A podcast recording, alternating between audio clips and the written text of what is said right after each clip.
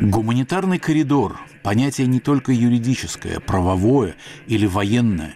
Человека необходимо поддержать психологической и лекарственной заботой, теплом и словом. Есть не только медицина катастроф, но и язык катастроф. Несколько миллионов украинцев покинули свои дома. Мировое сообщество поднялось на защиту новейших изгнанников. Об этой картине мира, создающейся на наших глазах, подкаст-сериал «Гуманитарный коридор». По ширине этого коридора – будут судить о морали и ответственности нашей эпохи. Ведущие Иван Толстой и Игорь Померанцев.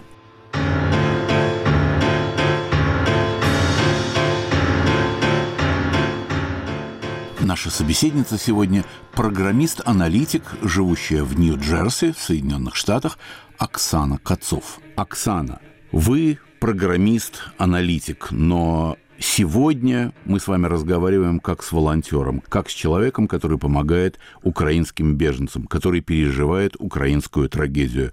Что вас подвигло на это? Какова ваша личная мотивация? Эта война проходит через мое сердце. Вы биографически как-то связаны были с Украиной? Я проводила летние каникулы у своих родственников в Запорожье. У меня там двоюродные сестры, и сейчас они там, племянники и внучатые племянники. Да, я бывала в Украине, и я люблю Украину нежнейшим образом. Оксана, человек, родившийся в Петербурге, в Ленинграде, человек с исторической или психологической памятью о блокаде, переживает украинскую трагедию как-то особым образом, как вы считаете? Есть вот эта дуга, которая связывает ленинградца и украинца?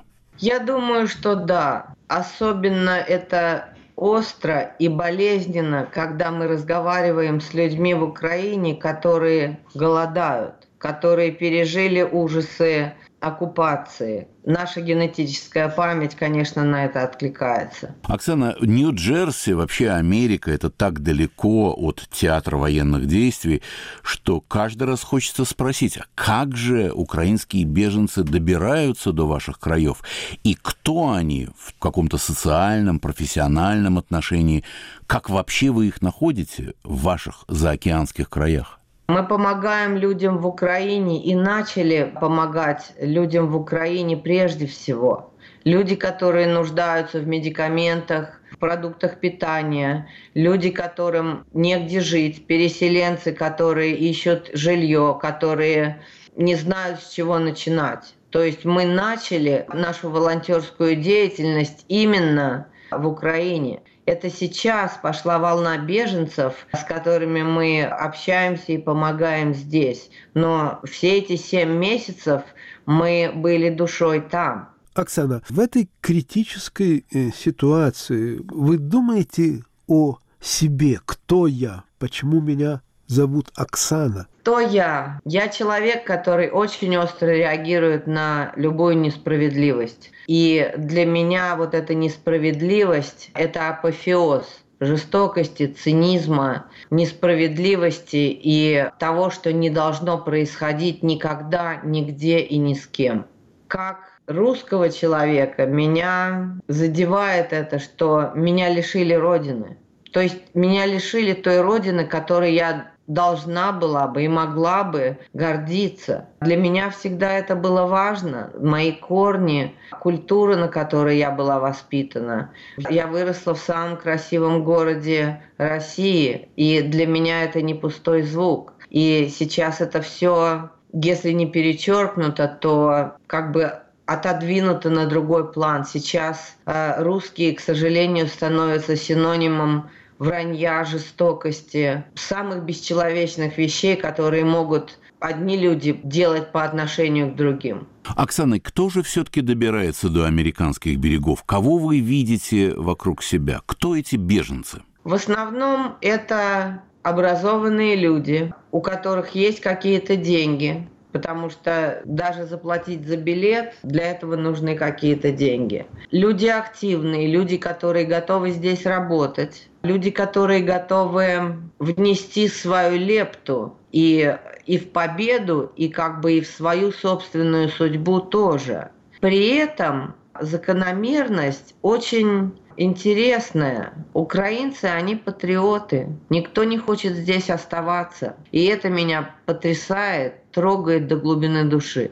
Скажите, с какими трагедиями или, может быть, с какой надеждой приезжают эти беженцы в Америку? Что законодательно сделано в Америке для устройства этой категории людей? Вообще, вы ведь разговариваете, наверное, с этими людьми?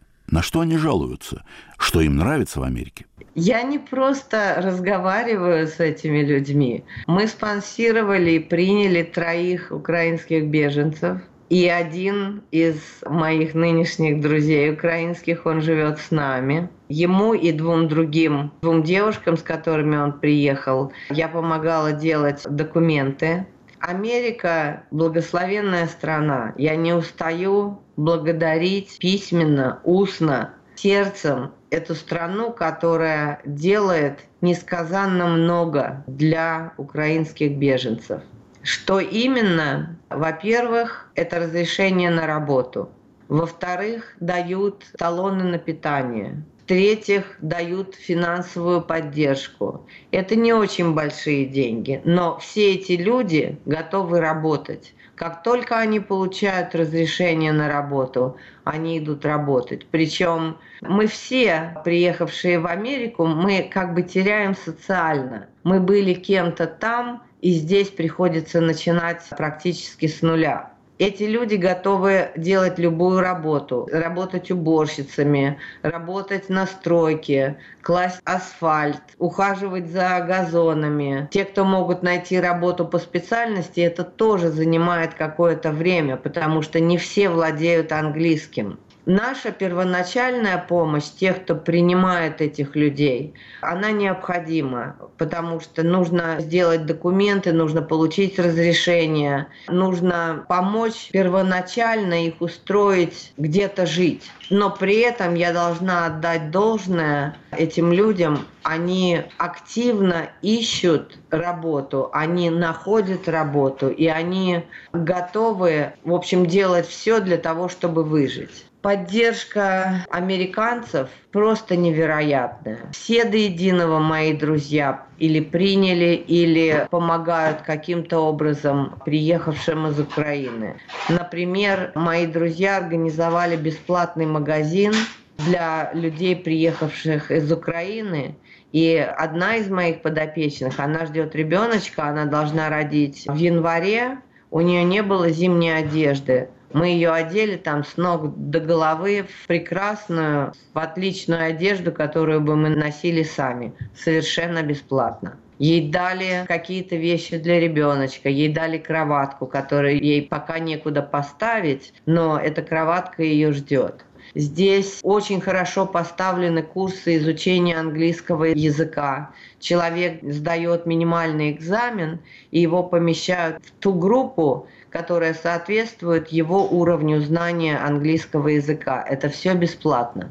Оксана, вы помогаете людям, которые перенесли драму, а иногда и трагедию. Это, можно сказать, хроническая травма. Лично вы эмоционально устаете? Иногда устаю, тогда мне нужно просто отоспаться. Но у меня огромное удовлетворение от того, что я делаю, потому что мы имеем дело с конкретными людьми. И, например, вот эта же беременная женщина, которая сейчас работает в семье и ухаживает за ребеночком, но когда она родит, ей нужно будет где-то жить. Мы нашли квартиру очень дешево. Наши друзья отдали квартиру и нужно будет платить минимально, просто вот самые минимальные э, коммунальные услуги, и на это у нее будут и свои средства, и мы соберем то, что не хватает. Как называется ваша организация? Наша организация называется United Together International. Мы намеренно не э, сделали название, связанное с Украиной, потому что, возможно, наша помощь понадобится в других частях частях света, в других странах. Сейчас мы концентрируемся на помощи украинцам, но говорят, что можно войти в волонтерство, а выйти из него нельзя. И я подозреваю, что так оно и будет. Оксана, огромное вам спасибо за беседу. Большое спасибо, Оксана.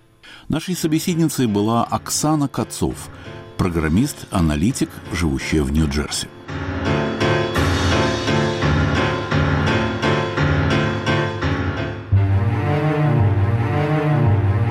Здравствуйте, это Виктор Кульганик. Новые истории людей, которые оказались в заключении. Осознание жизни через тюремный опыт. Как человек за решеткой смотрит на себя и на окружающий его мир. Во втором сезоне подкаста «Азбука тюрьмы» в эфире «Радио Свобода» и на популярных подкаст-платформах.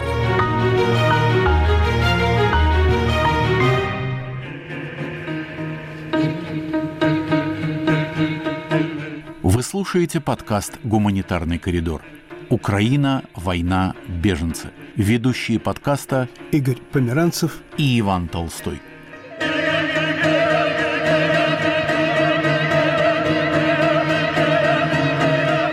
Наш следующий гость – монгольский художник Дэн Барсболт. Дэн, на фотографиях, на снятых любительских кадрах новые российские мигранты на границе с Монголией ну, выглядят буквально лавой. Что происходит на границе? Виден ли конец очереди беглецов? На границе с Монголией как-то все попроще, поспокойнее. Сейчас в Монголии где-то 5-6 тысяч граждан России, в основном из Бурятии, ну, из разных районов Бурятии, восточные, западные, так, северные и так далее. Плюс, кажется, люди из Тувы и в меньшей степени из Калмыкии. То есть там такого страшного ажиотажа нету. Я сам с братом ездил в аэропорт, там встречал каких-то людей из Бурятии. Все более-менее нормально. То есть она как-то рассасывается. А потом Уламбатор, не забывайте, там полтора миллиона человек. И у нас в прессе об этом пишут, но без излишнего пафоса. Ну, вот приехали, столько-то автобусов, столько-то людей. В основном, конечно, это молодые люди. Судя по их лицам и выправке, это такие коротко остриженные молодые ребята, там и русские, и буряты, ну, то есть, можем, скажем, европейцы и азиаты видны. В нашей прессе появились, конечно, сразу разные догадки, что это не только беженцы, не только уклонисты, но и какие-то, видимо, внедренные специальные люди, которые приезжают в Монголию для того, чтобы там, и, ну и так далее. И теории заговоров идут сразу. Дэн, я задам, может быть, не совсем политкорректный вопрос.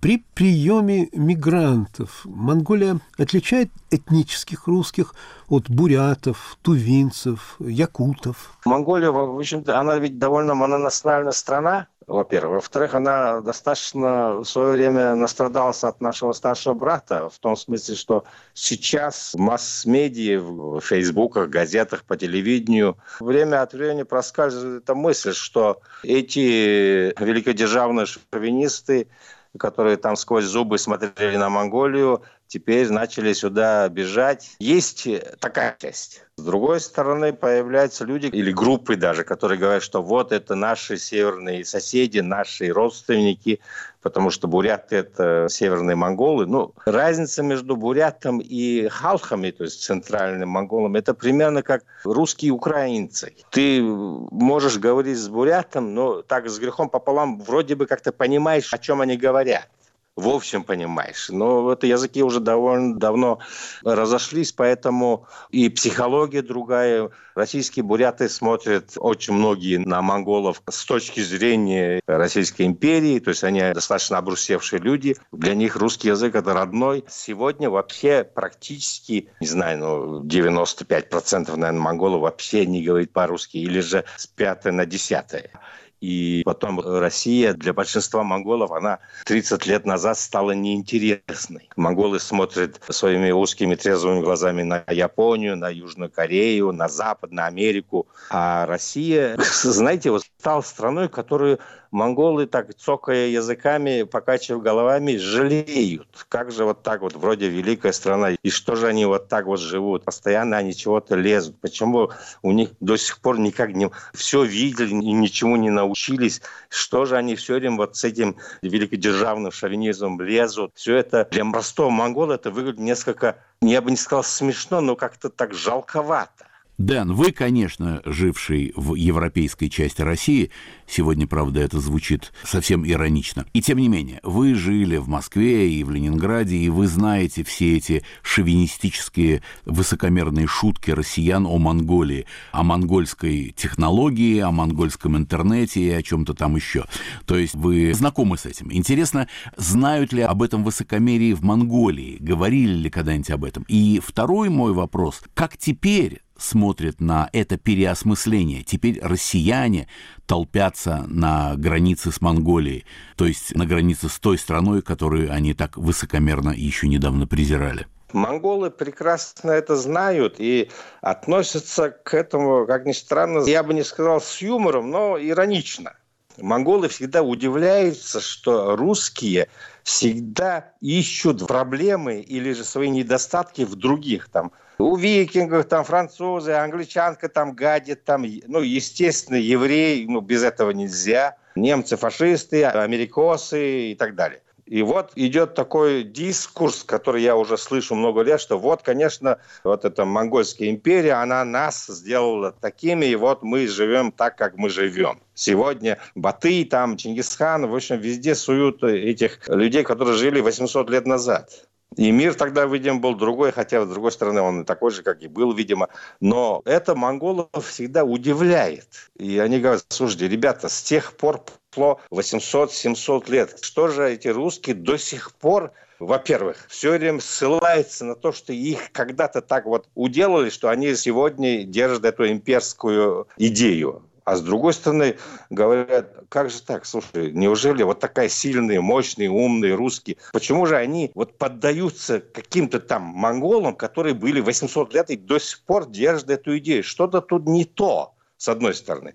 С другой стороны, некоторые люди говорят, ребята, ну, простите, если они взяли весь этот сервис, в виде империи, но там же были и Толстые, и Тургеневы, там, и Чаадаевы, и всякие там остальные, Карамурзы и так далее. Но вроде это все тоже ордынцы, и они вошли в эту русскую кровь и плоть, и они же ведь тоже ведь вроде бы как бы строят эту империю. Почему же отделяет мух от котлет? Вроде это как-то все вместе должно идти, нет? И вот идет такое некоторое как бы недоумение, потому что и Китай был под монголами, и Иран, и арабы, и, в общем, черт знает, кто там еще был, куча народов. Но в России в этом смысле выделяется очень таким странным образом. Как можно говорить о том, что то, что произошло 800 лет назад, и до сих пор вот эту волынку, мандолинку все время тянут. Вот, если бы не было вот этого ордынского ига, который там, кажется, в 18 веке, что ли, об этом стали говорить, да, Герберштейн или там как же так, ребята? Ну, Япония и Германия через 25 лет после страшнейшего, страшнейшего разгрома стали абсолютно нормальными странами. Что же вы, надменные потомки? Дэн, Монголия принимает российских мигрантов, но это отношение государства.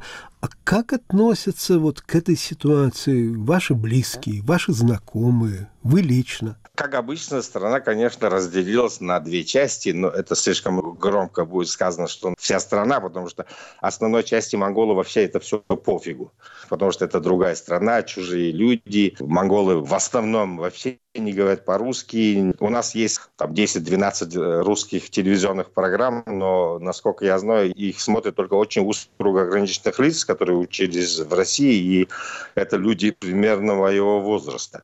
Молодые люди, то есть 40, 45 и помоложе, они вообще не говорят по-русски, и их вообще это не волнует, абсолютно не волнует. То есть они знают, что есть какая-то очень большая агрессивная масса на северо, на северо-западе, И что-то там постоянно творится. Куда-то вечно лезут и что-то там все время делают. Но есть у нас э, даже мои близкие друзья, среди которых есть люди, которые говорят, что вот, Россия права, она такая-сякая и так далее. Но обычно даже мы как-то не спорим. Я за всю Одессу не смогу сказать, но мои друзья, они в основном или очень, скажем, нейтральны, или же относятся с осуждением к этой спецоперации. Могут ли российские мигранты из Монголии перекочевывать в другие страны? Американцы, южнокорейцы, немцы вроде стали выдавать этим уклонистам визы вне очереди. Насчет других не скажу.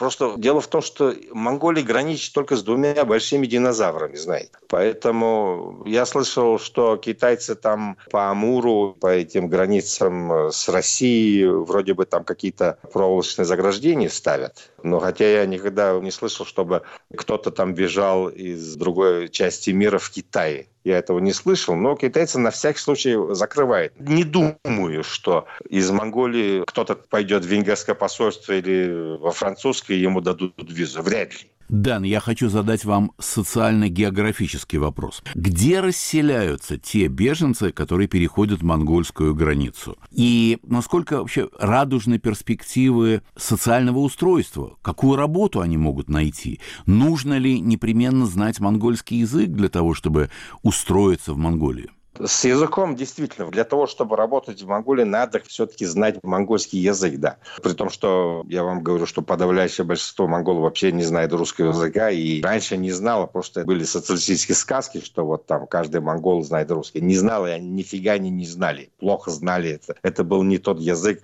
на котором они могли бы нормально квалифицированно разговаривать и работать. Но я уже видел объявление, что требуются рабочие, но это рабочие, знаете, такие я бы не сказал, что очень высокого качества, но предлагается, например, какие-то строительные работы, кажется, 30 долларов в день. Ну, посчитайте, это получается где-то 800-900 долларов в месяц. Дэн, до сих пор мы говорили о э, российских мигрантах. В Монголии есть украинские беженцы? Мои монгольские друзья всегда их упорно приглашают. Мало ли что, пожалуйста, приезжайте, койку и пайку, все будет дано, и будете себя нормально чувствовать.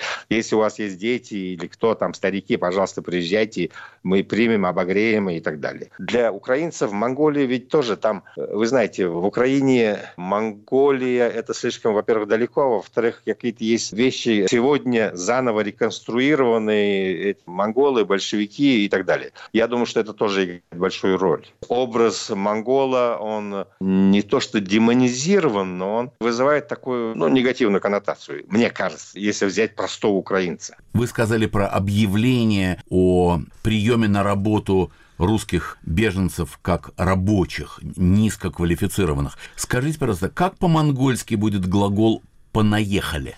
У нас нету такого э, глагола. Это, мне кажется, что вы, наверное, и в английском с трудом найдете такое выражение. Это надо будет создавать какое-то нагромождение нескольких слов. И я об этом, кстати, думал. Мы как-то сидели с друзьями, с братом и тоже пытались собрать это слово. Вот это понятие у нас не получилось. Это получается слишком громоздко, потому что у нас не бывает, кто понаехали. У нас понаехали только китайцы. Дэн, насколько я знаю, вы недавно прилетели летели из Монголии в Китай. В самолете было много пассажиров? Боинг 767 или что-то. То есть это был гигантский полет. Но нас было четверо человек. Почему не было пассажиров? Наш великий Китай, он себя страстно очищает от ковида, поэтому иностранные самолеты не имеют права прилетать в Пекин. Они садятся в других малых городах. Кроме этого, пассажиры должны сидеть в карантине там, 7-10 дней как я тут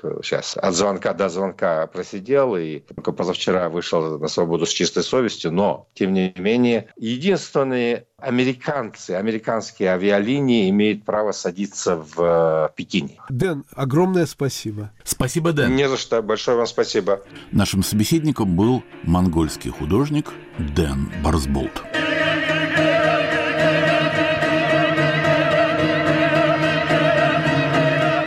Раздел «Писатели о беженцах». Отрывок из романа Михаила Шишкина «Венерин волос». Интервью начинается в 8 утра. Все еще сонные, помятые, угрюмые, и служащие, и переводчики, и полицейские, и беженцы. Вернее, беженцем еще нужно стать. Вводят. Имя, фамилия, дата рождения, губастый, весь в прыщах, явно старше 16. Вопрос. Опишите кратко причины, по которым вы просите о предоставлении убежища в Швейцарии. Ответ. Я жил в детдоме с 10 лет. Меня насиловал наш директор. Я сбежал. На стоянке познакомился с шоферами, которые гоняют фуры за границу. Один меня вывез. Вопрос. Почему вы не обратились в милицию с заявлением на вашего директора? Ответ. Они бы убили меня. Вопрос. Кто они? Ответ. Да они там все заодно. Наш директор брал в машину меня, еще одного пацана, двух девчонок и отвозил на дачу. Не его дачу, а чью-то, не знаю. И вот там собирались все они.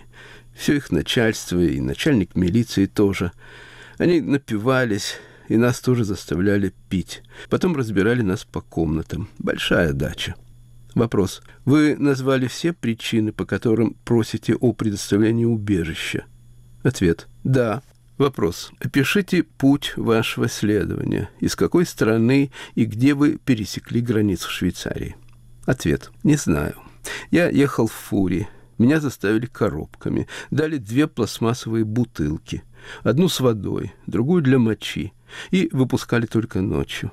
Меня высадили прямо здесь, за углом. Даже не знаю, как город называется. И сказали, куда идти, чтобы сдаться.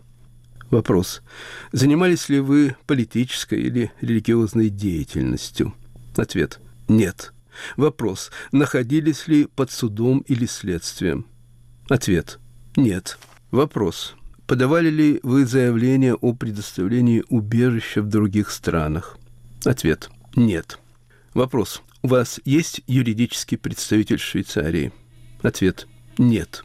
Вопрос. Вы согласны на проведение экспертизы для определения вашего возраста по костной ткани? Ответ. Что?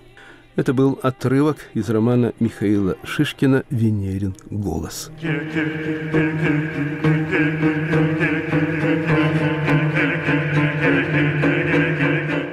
Был подкаст «Гуманитарный коридор», который ведут Игорь Померанцев и Иван Толстой. Украина, война, беженцы.